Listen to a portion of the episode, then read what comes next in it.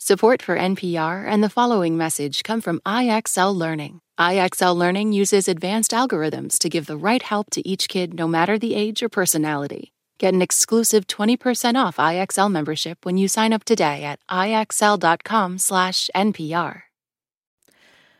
Live from NPR News in Washington, I'm Lakshmi Singh. Roughly 300,000 customers on the East Coast have no electricity as a result of some destructive winter storms. Weather forecasters say the worst has passed for most New England residents. But as NPR's Tovia Smith reports, some areas are seeing flooding from multiple fronts. It's a one two punch that's causing the flooding heavy rains and rapidly melting snow. Some places got a foot and a half this week.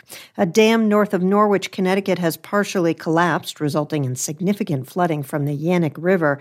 Norwich Public Utility spokesman Chris Riley says its substation has been taken offline to prevent equipment damage, leaving some 5,000 places without power. So this is a pretty historic event. Some folks say that the, this is as high a water level as they've seen since maybe 1982 or so.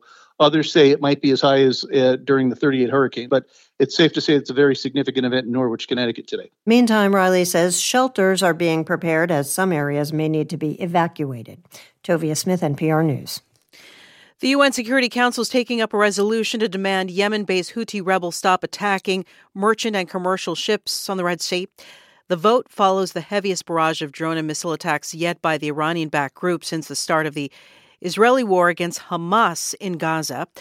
The United States has been trying to keep the war in Gaza from spiraling into a region wide conflict. White House National Security Council spokesman John Kirby reaffirmed that today. We're working closely with the UN Security Council members uh, to pass a resolution to show international solidarity on this critical issue. The text of that resolution, which will likely be voted on later today, unequivocally demands that the Houthis cease these attacks. That UN meeting scheduled to take place this hour. A year after Tyree Nichols was beaten to death in Memphis, the Justice Department is releasing new guidance on specialized police units.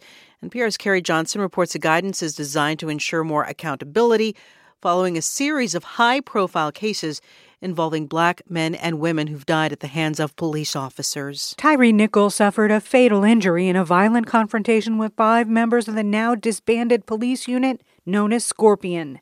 That unit had been formed to respond to crime hotspots in Memphis. Four of those officers face state and federal charges at trials set for later this year.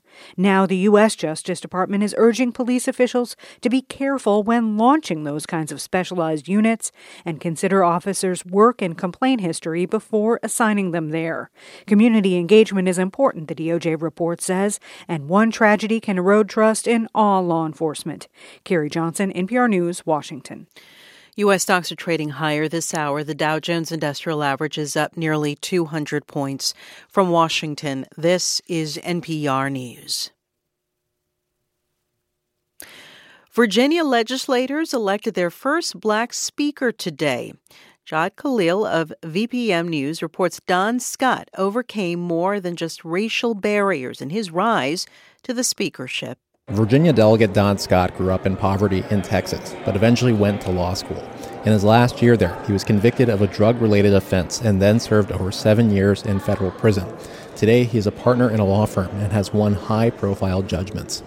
In an interview last week, Scott said that his own history of overcoming adversity made politics easy. I used to always say the worst thing that will happen to me will not be losing an election. Scott is a Democrat, and his party also controls the Senate. This legislative session, they're set to clash with Republican Governor Glenn Youngkin over taxes, guns, abortion, and Scott's passion issue criminal justice reform. For NPR News, I'm Jahd Khalil in Richmond, Virginia. Schools and businesses across Ecuador reportedly are closed. Reuters reporting streets in Quito and Guayaquil were quiet this morning in the wake of the government standoff with drug gangs.